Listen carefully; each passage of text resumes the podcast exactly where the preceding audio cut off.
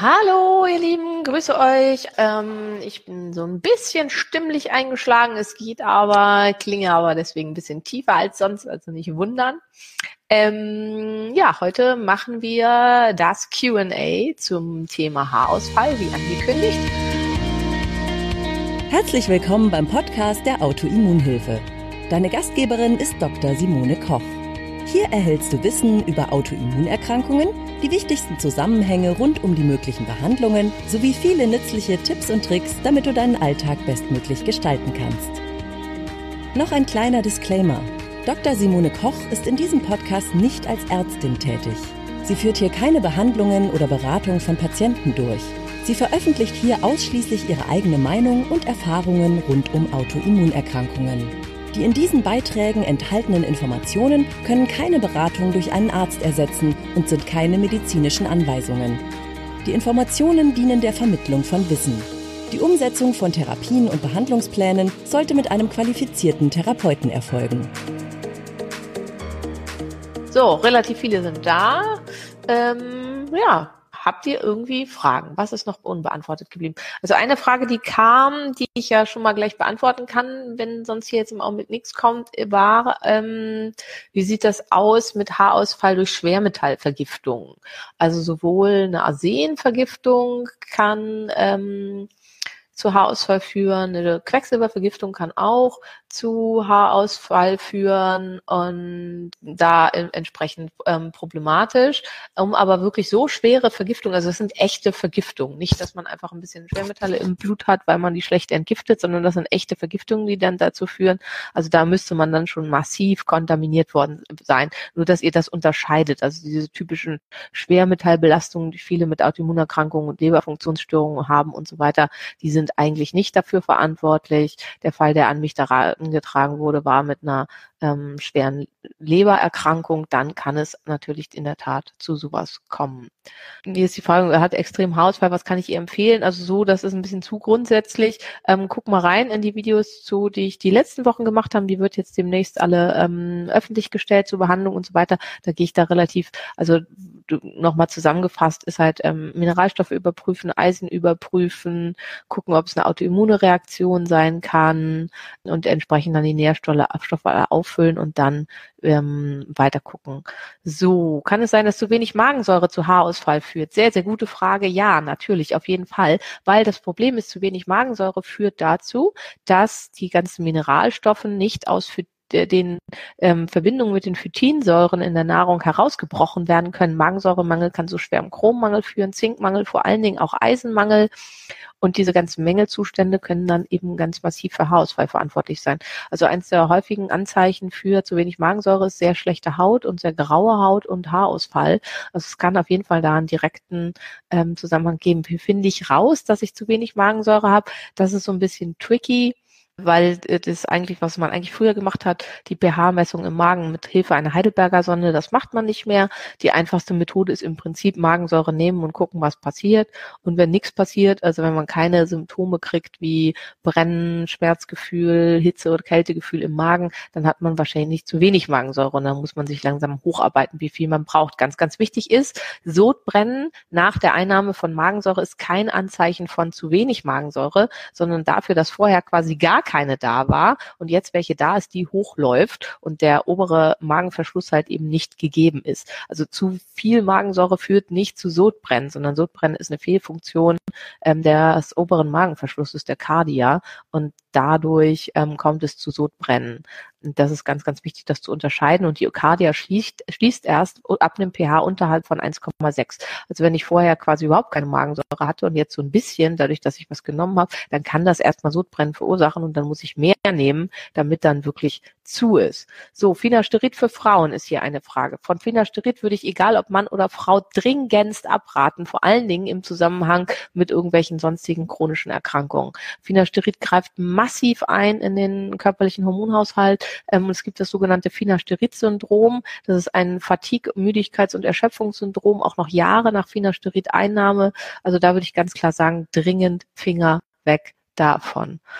Haarwasser mit Melatonin und Estriol. Wie anwenden, über welchen Zeitraum? Das wird täglich angewendet und zwar quasi für immer, wenn es gut wirkt. Also wenn das zu einer Verdichtung der Haare, zu einem besseren Haarwachstum kommt, dann kann man das auch dauerhaft schmieren. Das hat keine regelmäßig, es hat überhaupt keine Nebenwirkungen. Es wirkt rein topisch an den Haaren und hat keine systemischen Nebenwirkungen.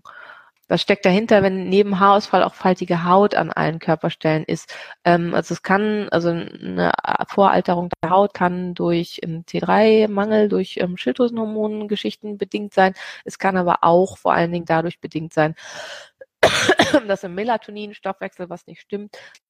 Seborrhoische Dermatitis am Kopf, was hilft. Also ich habe sehr, sehr gute Erfahrungen gemacht mit Kokosöl und mit Kokosöl-Shea-Butter-Blends, die eine sehr, sehr starke Fettung und Rückfettung machen, gleichzeitig noch Virozid und Bakterizid und ökotoxisch sind. Das heißt, wenn es auch mit bedingt ist, dass hier vielleicht Pilze und irgendwas sind, dann kann man das damit ganz gut bekämpfen. So...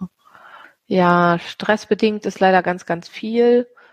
Das wird halt ganz oft ja auch gesagt, was kann ich dann machen? Also wichtig ist, es gibt halt natürlich Stressoren, gegen die man dann nicht weiter vorgehen kann, dass man dann versucht, einen Ausgleich zu schaffen. Also dass man möglichst viele Sachen macht, die den Stresspegel wieder runterfahren. Also Sport, Sauna, Meditation, Spaziergänge im Licht, solche Sachen, um den Stress, den man vielleicht im Augenblick nicht abbauen kann, wie zum Beispiel Schichtarbeit oder so, um da gegenwirken zu können.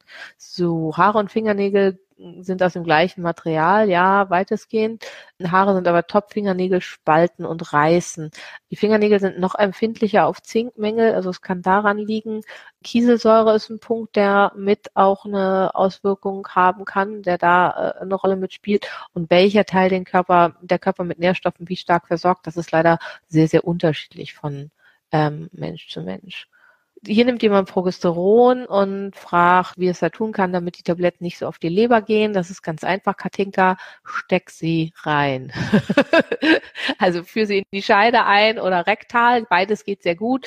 Ich habe rektal früher immer nicht dazu gesagt, habe aber jetzt viel die Rückmeldung gekriegt, dass wir das deutlich angenehmer finden, weil es nicht wieder rausläuft. Also das geht auch. Das wird dann beides über Venen in diesem Bereich aufgenommen, über die Vena rectalis und vaginalis, in welche Körperöffnung man das steckt. Ist für den Fall egal, weil die ja nur über eine ganz dünne Wand miteinander verbunden sind und dieses Venengeflecht läuft an beiden vorbei. Es wird dann direkt in die untere Beckenvene abgegeben und dann über die Beckenvene in die untere Hohlvene und dann im ganzen Körper verteilt und umgeht damit den Leberkreislauf. Die Belastung für die Leber ist viel, viel geringer. Die Tabletten, also Progestan, Utrogest, mit denen ist alles möglich. Die kann man vaginal einführen oder schlucken oder man kann sie auch aufschneiden und das, was da drin ist, topisch auftragen. Ich würde immer dazu raten, eine Schleimhautaufnahme zu machen. Kokosöl am Kopf macht dann extrem fettige Haare, das ist richtig. Das würde ich deswegen immer über Nacht machen und dann morgens ausspielen. Ist viel Zucker eine Ursache für Haarausfall? Nein, viel Zucker direkt natürlich nicht, aber regelmäßiger, also das Problem ist, dass der Konsum von sehr viel Industriezucker die Aufnahme von Mineralstoffen hemmt. Also es kommt zu einer sehr starken Aufnahmehemmung von Mineralstoffen und Nährstoffen durch Zucker und das wiederum kann dann natürlich wieder eine Rolle spielen für Haarausfall. Welches Mittel für Magensäure kann man einnehmen? Ich würde empfehlen, immer ein verkapseltes Präparat zu nehmen. Wir haben im Shop da eins von Solarway, das finde ich selber super, weil Magensäure stinkt oft sonst so ein bisschen fischartig, das stinkt überhaupt nicht und ist in Kapseln, das heißt, es öffnet sich wirklich erst im Magen und reizt nicht die Speiseröhre, weil das ist auch sehr, sehr wichtig. Ich hatte früher häufiger mal Präparate, die so in Tablettenform waren und die reizten dann viel auch mit die Speiseröhre und das möchte man ja nicht und Kapseln lassen sich einfach viel, viel besser und leichter schlucken.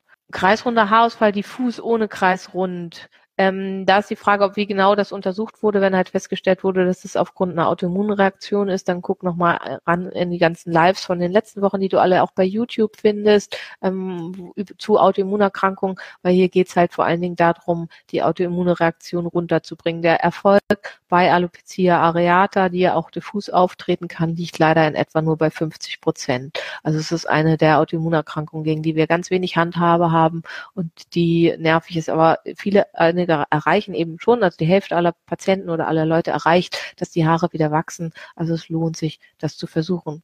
Muss man immer Selen nehmen beim Hashimoto? Nein, nur wenn man einen Mangel hat. Es lohnt sich, das untersuchen zu lassen. Allerdings muss man sagen, dass fast alle mit Hashimoto Thyreoiditis tatsächlich auch Selenmangel haben. Man sollte aber Selen nicht über einen sehr langen Zeitraum blind einnehmen, ohne dass man guckt, was da vor sich geht. Die Haare werden alle grau. Auch das hat leider was damit zu tun, mit so vorzeitigen Vergreisungssymptomen und mit den Melanozyten. Die Melanozyten spielen auch eine große Rolle in diesen Hormongefügen, und wenn die Hormongefüge aller außer Kraft sind, dann kommt es leider häufiger mal dazu, dass bestimmte Signalfaktoren nicht mehr ausgeschüttet werden und es zu einer Ergrauung der Haare kommt. Theoretisch ist das reversibel, in vielen, vielen Fällen aber leider nicht. Kann man von DHEA Haarausfall bekommen? Ja, auf jeden Fall. DHEA ist ein männliches Geschlechtshormon, wird in der Folge umgewandelt zu Testosteron und Androstendion, und bei einer genetischen Veranlagung auf hohe Testosteron- bzw. Androstendion, hier im wesentlichen Spiegel, mit sogenannten männlichen Haarausfall zu reagieren, kommt es zu einem Verlust des Vortexhaares hier vorne, eventuell zum Verlust am Hinterkopf und zu Verlust im typischen Bereich der Geheimratsecken. Häufigste Nebenwirkung bei fehlerhaft zu hoch genommenem DHEA ist Haarausfall. Juckreiz nach dem Baden, das hat mit Haarausfall jetzt gar nichts zu tun, ich beantworte es aber trotzdem mal, kann eine Kälte-Hitze induzierte Urtikaria sein. Das ist auch eine Form der Autoimmunerkrankung, die dann zu so Quaddelbildung führt, oder es kann eben eine extreme Trockenheit der Haut im Rahmen von atopischer Dermatitis oder irgendwas in der Art sein. Das wären die beiden ersten Sachen, dazu führen. Haare schnell ausreißen, ja, das ist so ein bisschen genetisch bedingt, das ist dann einfach so.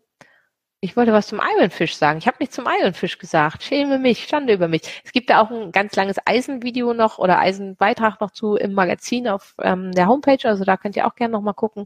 Es gibt den sogenannten Lucky Iron Fish. Wenn man den kauft, geht immer Geld hiervon auch in dritte Weltländer. Also es ist auch noch eine gute Tat. Und den kann man, egal was man kocht, damit reinschmeißen. Und dann wird immer eine kleine Menge Eisen mit in das Gericht abgegeben. Das kann sehr, sehr hilfreich sein, wenn man unter chronischen Eisenmängeln leidet und mit Eisentabletten und so weiter überhaupt nicht klarkommt, um seinen eigenen Spiegel halbwegs in einem guten Bereich zu halten. So.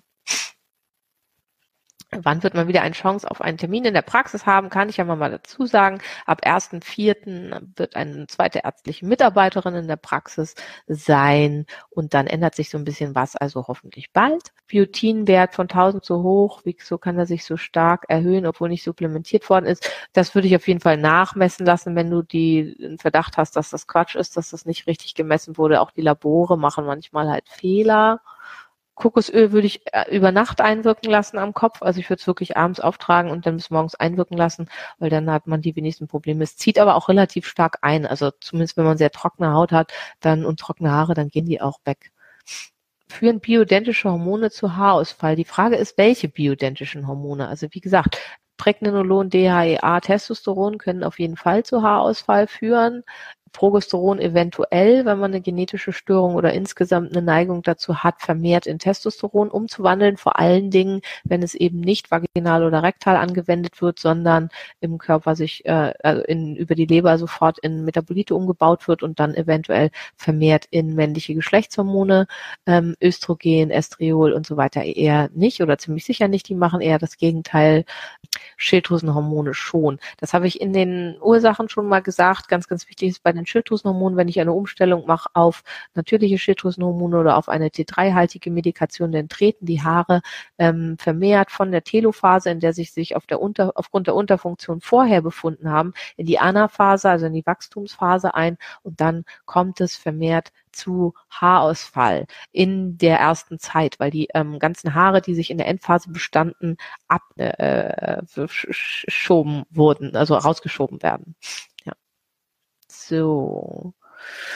Wie hoch sollte der HSH bei Hashimoto sein? Kommt drauf an, was du für eine Therapie hast. Wenn du eine reine T4-Therapie hast, dann sollte er irgendwo um 1,0 liegen. Allerdings gibt es auch einige, die erst unter einem supprimierten TSH erst wirklich gut sind. Wenn du eine T2, T3-haltige Medikation nimmst, dann ist der TSH wahrscheinlich supprimiert, also bei 0,00 irgendwas. Das ist aber ein anderes Thema. Wie lange kann der Haarausfall im schlimmsten Fall nach einer DHEA-Einnahme noch bestehen? Was kann man dagegen tun? Also auf jeden Fall die Einnahme stoppen, die Leber unterstützen im Abbau der Metaboliten. Hier ist immer der Favorit Mariendistel. Mariendistel 140 Milligramm 3-mal täglich. Zusätzlich kann man noch ein bisschen mehr für die Leber tun mit einem Präparat wie zum Beispiel Liver Detox oder Cleanse Liver. Findet ihr alles auch im Shop. Wenn man nicht genau weiß, was vertrage ich, wie gut und so, ist wirklich Mariendistel super. Mariendistel hat eine ganz, ganz große Wirkung auf die Leberfunktion und damit kann man dafür sorgen, dass eben die Metaboliten beschleunigt und verbessert abgebaut werden und nicht mehr so lange Auswirkungen haben. Es kann aber ein bisschen dauern, bis das abgebaut wird, also 2-3 Wochen. Progesteron vaginal für starke Verstärkung der Endometriosebeschwerden, das ist oft im ersten Zyklus so. Also es dauert bis zu 2-3 Zyklen, wenn der Körper insgesamt zu wenig Progesteronrezeptoren hat, bis sie sich entsprechend wieder ausbilden. Ich würde da halt mit sehr niedrigen Dosen anfangen, also dass man erstmal nur 50 Milligramm macht oder sogar nur 20 oder 30, um die Rezeptorenausbildung anzuregen und dann sich langsam hochzusteigern. Dann hilft Progesteron extrem gegen Endometriose und kann die Endometriose Ausbildung oder Neubildung sehr, sehr stark verbessern. Da gibt es auch eine sehr gute Datenlage zu. Kann man von Neurodermitis auf den Kopf Haarausfall bekommen? Ja, leider schon. Also die Haut ist dann ja sehr, sehr trocken und es wird halt einfach auch gekratzt und dann oft die Haarwurzeln mit weggekratzt. Kann Selen als Daueraufnahme zu Haarausfall führen? Ja, auf jeden Fall, wenn halt eben Selenüberschuss vorliegt. Also Selen ist auch typisch eines der Stoffe, die bei einer Vergiftung sozusagen, also bei einem sehr, sehr hohen Selenspiegel macht Selen Haarausfall. Habe ich auch schon gesehen, Patienten, die mit sehr starkem Haarausfall sich hier vorgestellt haben, die sich selber eine Selenvergiftung zugefügt haben, weil sie aufgrund der Empfehlung bei Hashimoto Selen zu nehmen, Selen in sehr, sehr, sehr hohen Dosen über einen sehr langen Zeitraum genommen haben und sich damit selber eine Selenvergiftung zugeführt haben. Deswegen, wie immer, meine Empfehlung, nachmessen, nicht blind agieren. Schilddrüsenwerte im Normbereich, das ist immer die Frage, was ist normal? Also im Normbereich muss gar nichts heißen, also wenn die so bei 10% sind oder so, kann durchaus die Schilddrüsenwerte weiterhin die Ursache für den Haarausfall sein. Wenn die Schilddrüsenwerte irgendwo im Bereich um 100% sind, dann sind die Schilddrüsenwerte ziemlich sicher nicht die Ursache. Der TSH allein reicht als Diagnostik nicht aus. Kann man durch Dufaston extrem Haarausfall bekommen? Ja, auf jeden Fall. Auch aufgrund dieser verschiedenen Umsetzung in andere Hormone. Eventuell hast du eben eine Neigung dazu, in Richtung des Androgenmusters umzusetzen. Sind die dann weg? Nee, die wachsen wieder nach. Also das... Ja, Haare färben, also das ist so ähnlich wie, das hatte ich ja bei den Ursachen schon gesagt, mit den Shampoos. Also vielfach sind es auch quasi Allergien gegen irgendwelche Mittel. Also vom Haare färben können massiv die Haare ausgehen. Natürlich, auf jeden Fall. Und von verschiedenen Shampoos und Spülung, Conditioner und so weiter auch. Also die Giftstoffe, die da drin sind, vor allen Dingen auch im Hormonbereich. Da sind ja viel Phenole drin, viele Phthalate. Die haben hormonähnliche Wirkungen und die können dann am Haar an den Rezeptoren zu einer Hormonblockade führen bei Empfindlichen. Also die machen das sehr stabil, die machen sehr stabile Blockaden. Und das kann dann dazu führen, dass das Haar nicht weiter wachsen kann und ausfällt, weil es eben da zu einer Blockade zum Beispiel der Estriol- und Estradiol-Rezeptoren bei der Frau kommen kann. Dann gehen vor allen Dingen auch wieder die Haare im Vortex-Haarbereich, also hier vorne aus. Wer betroffen ist, weiß, was ich meine und man hat es oft auch schon auf der Straße immer mal gesehen, sowas hier in dem Bereich. Man kann es mit Henna versuchen, es gibt aber auch Henna-Allergien. Wichtig ist, wer sehr stark unter Haarausfall leidet, würde ich auf jeden Fall mal eine Zeit lang auf dem Bio-Shampoo umsteigen, eventuell auch auf so einen Kompakt, also auf so Block-Shampoos und auf Conditioner und sowas nach Möglichkeit ganz verzichten und einfach auch wieder mit Kokosöl arbeiten oder Essigspülungen durchführen. Also für manche ist das schon der Durchbruch, dass es dadurch wesentlich besser wird. Auch hier ist immer wichtig, das dauert ein bisschen, das geht nicht von heute auf morgen. Also erstens müssen die Haare ja nachwachsen und zweitens, wie gesagt, die Blockade von Hormonrezeptoren an der Kopfhaut durch zum Beispiel Phthalate, Phenobarbitale, irgendwie sowas, ist sehr, sehr stabil. Und das dauert eine Weile, bis sich da die Rezeptoren wieder frei machen. Also da nicht zu ungeduldig sein. Wer Interesse da hat, also Shampoos, sowas findet ihr auch alles bei uns im Shop auf der Bio-Seite. Die sind natürlich viel, viel teurer als normale Shampoos. Ja. Gibt es was gegen graue Haare? Nein, leider eigentlich nicht. Man kann es mal mit Melatonin versuchen. Bei manchen hilft das, ist aber schwierig. So, PCOS und Endometriose, hängt das zusammen? Das hat jetzt gar nichts mit Haarausfall zu tun. Aber wir machen, wie gesagt, wie versprochen, unbedingt einmal einen Hormonmonat. Welche Shampoos kann Frauen am besten benutzen? Also ich mag tatsächlich wirklich gerne diese Block-Shampoos, also diese Kompakt-Shampoos. Wenn du nach Shampoo-Bar und Bio googelst, dann findest du diverse Seiten. Was du dann da nimmst, ist eigentlich egal. Wer lieber flüssig mag, also wie gesagt, wir haben von André heißen die, glaube ich, haben wir im Shop Shampoos und Conditioner. Wichtig ist da immer, die waschen nicht so wie die Shampoos, die wir von den industriellen Shampoos gewöhnt sind. Also man braucht mehr Shampoo, um die Haare wirklich sauber zu bekommen, was bei den Flüssig-Shampoos.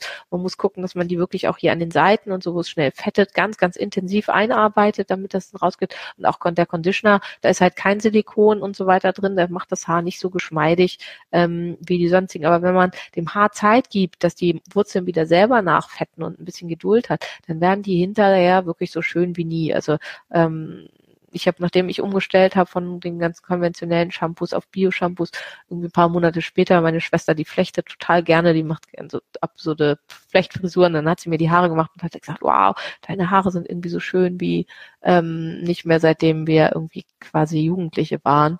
Und das war wirklich so 3-4 Monate, nachdem ich eben auf Bio-Shampoos uns umgestellt habe. In der ersten Zeit lang war es furchtbar. Also da war wirklich jeder Tag ein Bad Hair Day, weil das mit den Conditionern nicht funktionierte und nicht richtig hinhaut. Plantur mit Koffein und so weiter, glaube ich, persönlich hilft wenig.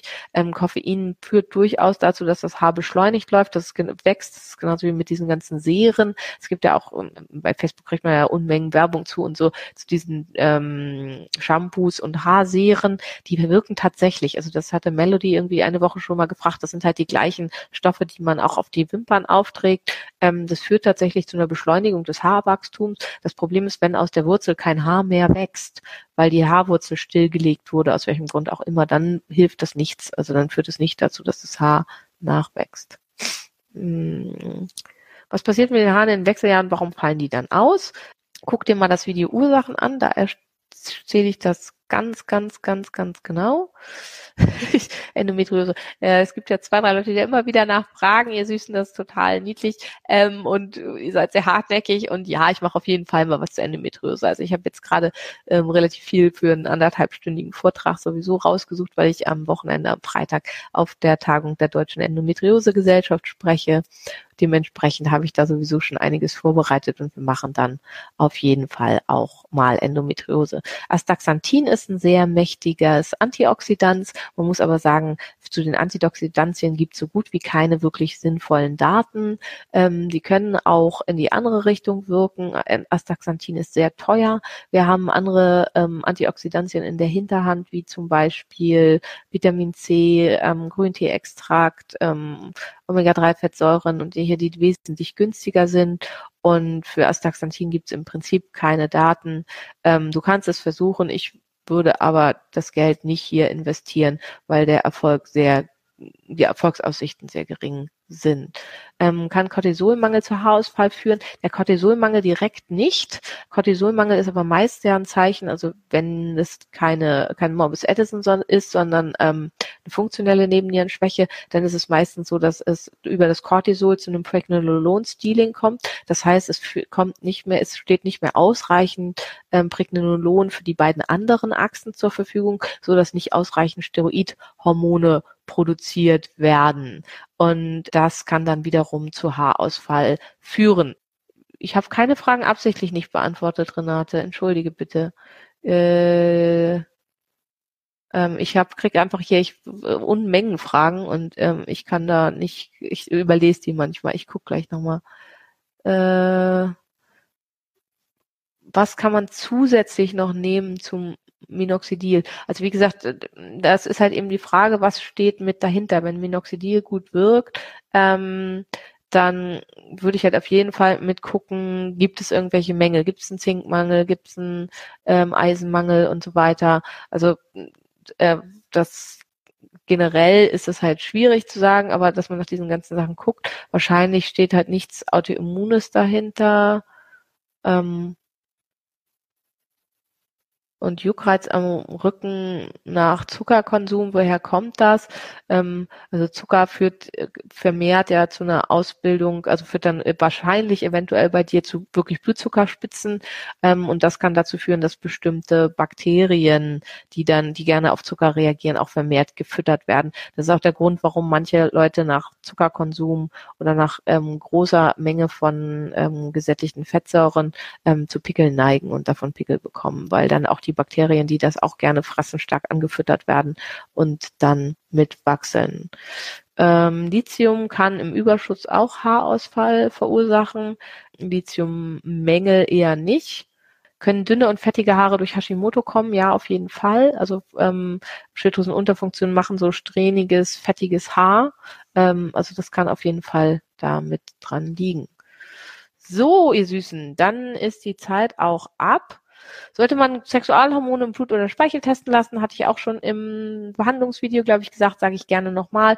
Für die erste Untersuchung ist es egal, da kann man Speichel oder Blut machen, da würde ich ein bisschen davon abhängig machen, wer soll das auswerten. Also ich zum Beispiel als ehemalige in der Gyn arbeitende kenne mich einfach mit im Blut wesentlich besser aus und kann das besser auswerten. Ich kann es inzwischen auch im Speichel, aber ich werte es lieber als im Blut aus.